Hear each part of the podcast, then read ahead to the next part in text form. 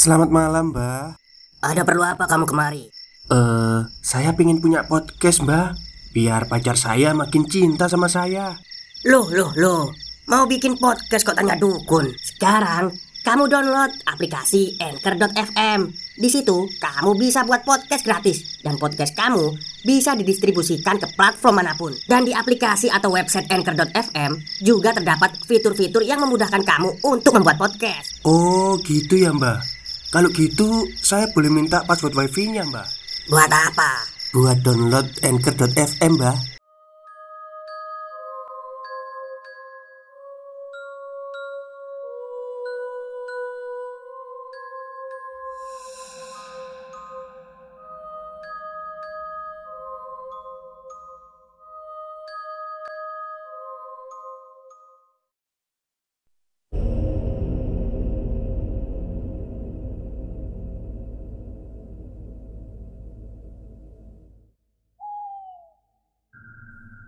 Assalamualaikum warahmatullahi wabarakatuh. Halo semuanya, jumpa lagi dengan saya Chow Sing Sing Kurator dari podcast Horror Night Story.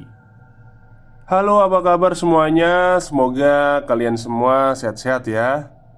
Dan seperti biasanya pada malam hari ini saya kembali Dan akan menghadirkan sebuah kisah mistis untuk kalian semua Kisah mistis kali ini saya datangkan dari tweet twitternya Mas Agil Saputra Yang menceritakan tentang adik perempuan seorang pria. Seperti apa kisahnya? Mari kita simak. Seorang kakak laki-laki yang mengaku sering didatangi oleh adik perempuannya yang sudah meninggal. Narasumber Tony bukan nama sebenarnya. Beliau adalah saksi yang dengan sang kakak tokoh utama di cerita ini. Halo nama saya Tony, 61 tahun. Di tahun 1989, saya bekerja di sebuah rumah keluarga di Temanggung. Saya bekerja sebagai tukang bersih-bersih di situ. Keluarga yang cukup kaya, rumahnya besar dihuni enam orang. Empat orang keluarga inti dan dua ART Salah satunya saya. Saya nyaman tinggal di situ. Sudah seperti keluarga sendiri. Tidur makan juga satu meja. Pokoknya keluarga yang sangat baik. Bapak dan ibu kalau saya nyebutnya. Seperti menganggap saya seperti anaknya sendiri Anak pertama laki-laki. Sebut saja Adi. Umurnya terpaut 4-5 tahun. Lebih tua saya. Dan anak yang kedua perempuan. Sebut saja namanya Rani. Umurnya sekitar 10 tahunan waktu itu. Dengan usia kakak beradik yang terpaut jauh Tentulah mereka berdua sangat dekat. Saya melihat sejak punya adik Adi ini jarang sekali bermain keluar bersama teman sebayanya. Dia lebih memilih bersama adiknya di sela-sela dia jeda libur kuliah. Sepengetahuan saya, Adi ini adalah anak yang sangat pintar. Di tahun 95, dia sudah menyandang gelar S2 dengan adiknya yang baru saja masuk SMP. Singkat cerita, di tahun 96-97 kalau tidak salah Mereka sekeluarga pergi ke sebuah tempat pemandian. Ya waterpark lah kalau sekarang. Waktu itu saya ingat acara padusan. Sejenis tradisi Islam Jawa Sebelum menyambut bulan puasa. Biasanya pada mandi di tempat pemandian umum gitu Tadinya saya diajak, tapi karena di rumah banyak kerjaan, saya memilih untuk jaga di rumah saja. Entah gimana ceritanya, ternyata di pemandian itu terjadi insiden. Jadi, Sirina itu hilang di pemandian karena saking ramainya, sampai akhirnya Rina ditemukan tenggelam. Pas dievakuasi katanya belum meninggal. Tapi karena katanya air sudah masuk ke paru-paru Nyawa Rina tidak tertolong. Pas mau dibawa ke rumah sakit. Saya tidak tahu menau. Tahu-tahu ada ambulan Datang ke rumah bawa jenazah. Kaget banget sih. Soalnya tiap hari si Rina ini suka jahilin saya Tadi pagi waktu berangkat juga masih ketawa-ketawa. Saya yang ikut membuka pintu ambulan. Ternyata ada Adi yang ikut di dalamnya. Dia tengah menangis Di tengah jenazah Rina. Mas Tony. Adi berurai air mata memanggil saya. Rina Mas Tony. Sambil dia turun lemas dan saya papa. Sementara para perawat menurunkan jenazahnya. Rina yang sudah dikafani, seketika saya pun ikut menangis. Sembari masih berpikir, apakah ini benar-benar terjadi? Saya mencoba menenangkan Adi. Singkat cerita, proses pemakaman selesai, dan pada malam harinya, biasa ada tradisi melean di rumah duka. Sementara warga melean di depan rumah, saya menemani Adi yang tengah melamun di pekarangan belakang rumah. Saya pun duduk di sebelahnya, tak enak hati dan bingung untuk memulai percakapan. Sambil saya membawa segelas kopi saya bicara Iki mas, kopi kopine. Adi menjawab dengan nada lemas. Iya mas. Sambil mengusap-ngusap wajahnya. Beberapa menit kita hening tak ada pembicaraan. Dan tiba-tiba Adi menangis sesenggukan. Adi udah gak ada mas. Aku yang salah Harusnya tadi aku ngawasin. Saya mencoba menenangkannya. Udah, Mas, udah yang tabah. Sekarang kita doain adik aja ya. Kataku sambil mengusap air matanya. Adi pun menjawab, "Iya, Mas." Singkat cerita, satu hari, tiga hari, tujuh hari, empat puluh hari, seratus hari, bahkan seribu hari sudah lewat. Tapi saya lihat hanya Adi yang masih sangat berkabung. Dia suka melamun di teras belakang. Kadang terlihat menangis dari kejauhan. Tapi buru-buru diusap ketika saya sedang bersih-bersih di depannya. Dan di suatu malam, saya memergoi Adi berkelakuan aneh. Jadi waktu itu sekitar jam sebelasan. Ketika saya mau mengecek gembok pintu gerbang Saya melihat Adi sedang berdiri sambil berkaca. Jadi Kamar saya itu misah dari rumah. Di pinggir pekarangan dan jalan menuju pintu gerbang itu Melewati kamarnya Adi Yang waktu itu tirainya belum ditutup dan lampunya masih terang. Saya melihat Adi sedang mengenakan seragam SMP milik Rina.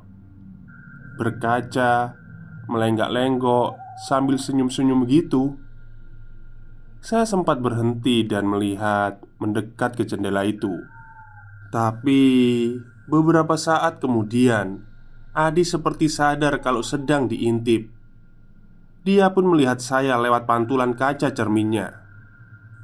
Bukannya malu atau bagaimana Adi malah tersenyum Tidak menoleh Tapi memandang lewat pantulan cerminnya Dan dia berkata Eh mas Tony Hihihihi Sambil menutup mulutnya. Saya buru-buru menundukkan badan Tapi yang bikin saya ngeri Suara itu jelas bukan suaranya Adi Tapi suaranya Rina karena saya sangat hafal dengan semua logat dan suara semua keluarga yang ada di rumah ini. Saya langsung lari ke kamar dan tidak jadi mengecek pintu gerbang depan. Di kamar, saya mencoba berpikir kalau itu bukanlah suaranya Rina, tapi suaranya Adi yang sengaja dibuat-buat. Tapi ngeri dan aneh saja melihat seorang cowok memakai baju seragam SMP cewek dan melenggak-lenggok di cermin di malam hari sambil tersenyum-senyum pula. Stop, stop. Kita break sebentar. Jadi gimana? Kalian pengen punya podcast seperti saya? Jangan pakai dukun, pakai Anchor. Download sekarang juga. Gratis. Keesokan harinya, semua seperti biasanya. Tapi pagi sekali, Adi sudah terlihat duduk di teras belakang sambil melamun. Matanya hitam cekung, seperti orang yang kurang tidur. Saya yang biasanya menyapa masih takut untuk memulai pembicaraan karena kejadian semalam. Tapi tiba-tiba saja Adi berbicara Wah, tadi malam aku nggak bisa tidur mas Kenapa ya mas? Saut saya "Hmm, Nanti aja deh saya ceritain mas Kata Adi Siang harinya Adi menepati janjinya untuk bercerita kepada saya Kenapa dia semalam tidak bisa tidur tapi sepertinya Adi mau ini dirahasiakan. Adi menghampiri ke kamar saya dan bercerita, "Mas, saya ceritain, tapi jangan ngomong siapa-siapa ya." "Heeh, heeh. Emang ada apa toh?" "Aku seneng banget, Mas." "Maksudnya piye?" "Tadi malam jam 11 Rina kembali pulang, Mas." "Hah? Pulang?" Saya semakin tidak paham dengan pembicaraannya. Rina itu pulang, Mas, terus meluk aku. Astagfirullah, istighfar, Mas. Rina itu udah gak ada. Sampean harus ikhlas. Enggak, Mas. Rina itu sebenarnya masih hidup. Yang dikubur itu bukan Rina. Pokoknya aku lego, Mas. Tapi jangan ngomong sama bapak ibu ya Belum saatnya kata Rina semalam. Adi pun pergi begitu saja. Saya mulai berpikir kalau Adi mulai ada gangguan jiwa. Tapi anehnya Di depan bapak ibu dia biasa saja. Bahkan sejak malam itu Dia menjadi ceria. Sampai pernah bapak ngomong ke saya Alhamdulillah ya Ton Sekarang Adi sudah bisa tertawa lagi. Beberapa bulan kemudian keceriaan Adi mulai tidak bisa terkontrol. Yang akhirnya membuat bapak dan ibu tahu kalau Adi mengalami gangguan jiwa. Sebagai tamatan S2 yang masih muda Dia tidak bisa bekerja karena depresi itu.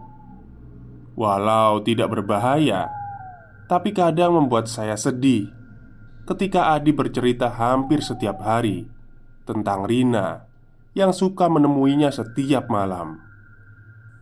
Saya juga ingat, dan saya tidak henti-hentinya mengingatkan Adi untuk ikhlas, istighfar, dan lain-lain karena dia selalu marah bila ada yang mengatakan Rina itu sudah meninggal.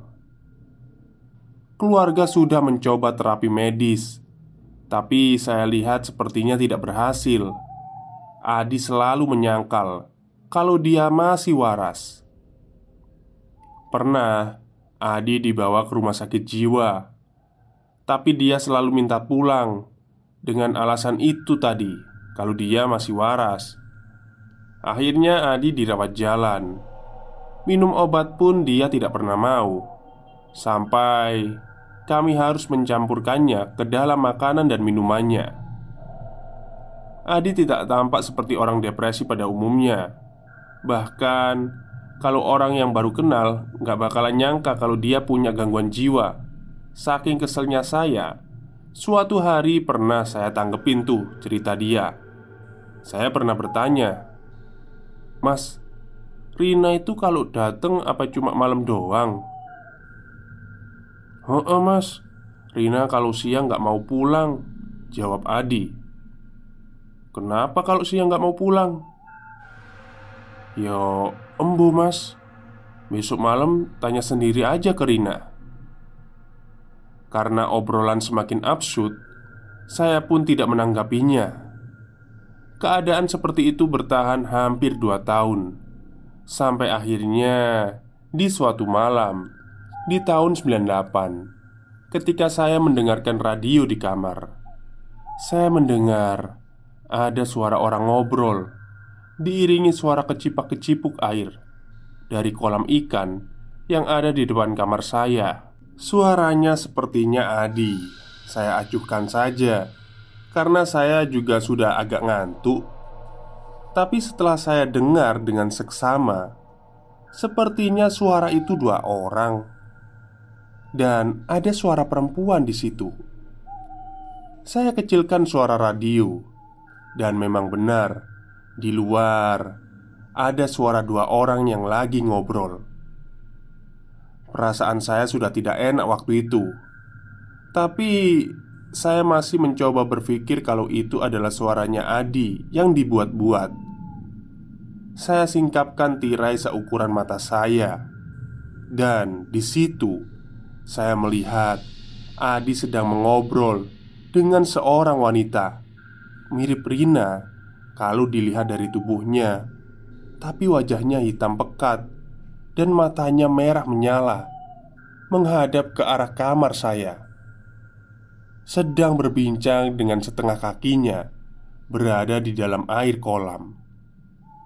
Ternyata Ada yang benar-benar pulang Rina. Itu tidak mungkin. Pasti itu jin yang berpura-pura menjadi Rina Untuk mengelabui Adi Yang sangat menyesal Dan belum ikhlas kehilangan adiknya Rina. Saya benar-benar tidak bisa tidur malam itu. Saya pikir Adi gila. Tapi ternyata Ah, saya tidak tahulah. Yang pasti saya lihat Adi ngobrol dengan sosok yang menyerupai Rina di kolam waktu itu. Kira-kira dua tiga hari kemudian, saya melihat Adi berkelakuan aneh lagi. Malam hari, sekitar jam sebelasan, Adi mengenakan baju Rina, kekecilan gitu, tapi ya tetap aja dipakai dan berlenggak-lenggok di depan cermin. Saya tidak berani mendekat dari kejauhan saja saya melihatnya. Lewat jendelanya yang tidak ditutup Dia terus bergaya di depan cermin Dengan mengenakan baju adiknya yang kekecilan banget. Saya pun bergidik ngeri Ketika dia berbalik badan Dan menyadari bahwa saya melihatnya. Dia malah tertawa Sambil menunjuk-nunjuk ke arah saya. Saya pun terpaku melihatnya Bergerak pun tidak bisa. Dan tiba-tiba Listrik padam. Suara bapak memanggil-manggil saya. Ton Ton Tolong listriknya anjlok. Nggak pak Saut saya. Saya berjalan menuju meteran listrik yang ada di depan rumah Yang mana jalannya harus melewati jendela kamar Adi Sambil agak ketakutan Saya jalan dengan membawa senter. Pas lewat depan jendela itu Entah kenapa Saya rasanya pengen nengok saja. Langkah saya sempat terhenti di depan jendela Tapi Ada bau ikan busuk Merinding. Saya pun mempercepat langkah Buru-buru menghidupkan listrik. Sesaat setelah listrik menyala terdengar suara ibu dari dalam rumah. "Ya Allah, Adi!" Saya pun bergegas berlari ke dalam. Ternyata ibu kaget melihat Adi yang mengenakan baju Rina tengah jongkok di lantai Sambil menggaruk-garuk kuku kakinya sampai berdarah Nyebut di nyebut Kata ibu Adi seperti tidak menggubris Tiba-tiba saja dia tertawa terbahak-bahak dan pingsan. Ibu menangis. Saya bersama bapak mengangkat Adi ke ranjangnya. Dan ibu menyeka lukanya Sambil menangis. Kenapa tole awakmu iki? Ibu juga mengganti baju yang dipakai Adi tadi. Ini momen yang sangat menyayat hati bagi saya Bapak mengajak saya keluar Dan kita pun ngobrol-ngobrol di ruang tamu Sebenarnya Adi itu kenapa ya Ton? Waduh Saya juga nggak tahu pak Kamu suka nge nggak sih kalau Adi tingkah lakunya aneh? Ya Saya pernah dulu pak sekali Lihat Mas Adi seperti itu seperti itu gimana? Ya itu pak. Pakai bajunya Dek Rina. Loh Kue kok gak ngomong Toton? Oh saya bingung pak. Pengen ngomong tapi takut kesalahan. Akhirnya Mengobrollah panjang lebar antara saya dan bapak tentang Adi Sebenarnya saya ingin cerita soal saya melihat sosok seperti Rina dan Adi di kolam tempo hari. Tapi hati saya sepertinya tidak sampai. Takut membuat bapak dan ibu semakin sedih. Keesokan harinya Semua berjalan normal. Adi juga bangun pagi seperti biasa. Dia langsung duduk di teras belakang rumah. Seperti tidak terjadi apa-apa saya yang tengah menyapu di depannya tiba-tiba dia bilang Tadi malam Rina pulang lagi mas. Tapi pas mau balik Dia ngajak aku. Ya saya janjiin aja. Tapi dengan syarat saya harus ngomong ke bapak ibu. Lah Rinanya nggak mau ngotot nggak usah bilang ke bapak ibu. Karena bingung saya langsung aja pergi meninggalkan Adi dengan senyum-senyum sendiri. Karena mengganjal Akhirnya saya lapor sama bapak. Keluarga bingung gimana caranya biar Adi bisa sembuh. Ibu sempat mengusulkan kalau Adi ini dirukyah saja. Soalnya dulu pernah dimasukin RSJ Tapi tidak ada perkembangan yang signifikan. Tapi karena bapak itu tipe orang yang rasional Bapak memilih Adi untuk dimasukkan ke RSJ saja lagi. Gak sampai setahun Adi pulang ke rumah lagi. Saya pikir Adi sudah sembuh. Eh ternyata masih seperti yang dulu. Masih suka memakai baju Rina. Obat-obatan dari RSJ juga cuma bisa buat Adi tidur saja. Tapi suatu hari ada teman akrab bapak yang menyarankan agar Adi ini dirukyah saja Awalnya bapak tidak mau, tapi karena didesak oleh ibu, akhirnya bapak mau Adi dirukyah. Kira-kira seminggu kemudian, Adi dirukyah. Singkat cerita, setelah dirukyah, Adi memang gak kumat lagi. Tapi sejak itu lama-kelamaan Adi menolak untuk makan. Misal pun makan, tidak lebih dari dua sendok. Bulan-bulan berlalu Berganti tahun. Adi yang gagah menjadi kurus kering. Bahkan berjalan pun tidak nyaman. Tapi sudah jarang meracau tentang Rina. Akan tetapi Di suatu sore Adi mengulangi ucapannya Yang katanya Diajak Rina. Dan keesokannya Sekitar jam 5 pagi Adi ditemukan meninggal dengan masih memakai pakaian adiknya Rina di dalam kamarnya yang sangat terlihat berantakan. Benarkah Adi itu gila? Atau memang dia tidak gila? Dan benarkah Rina itu pulang ke rumahnya? Sejak saat itu saya sudah mulai tidak nyaman bekerja Akhirnya saya mencari seribu alasan untuk pamit mengundurkan diri. Saya sudah tidak sanggup melihat kepiluan ini selesai. Oke, itulah akhir cerita dari tweet Twitter yang ditulis oleh Mas Agil Saputra ya tentang adik perempuan atau kalau bahasa Jawa itu adik wedok. Ya, ketika kita melihat orang yang kita sayangi pergi meninggalkan kita itu memang berat ya rasanya. Tapi itulah yang namanya takdir. Dia yang mempunyai semuanya. Jadi dia yang berhak mengambilnya.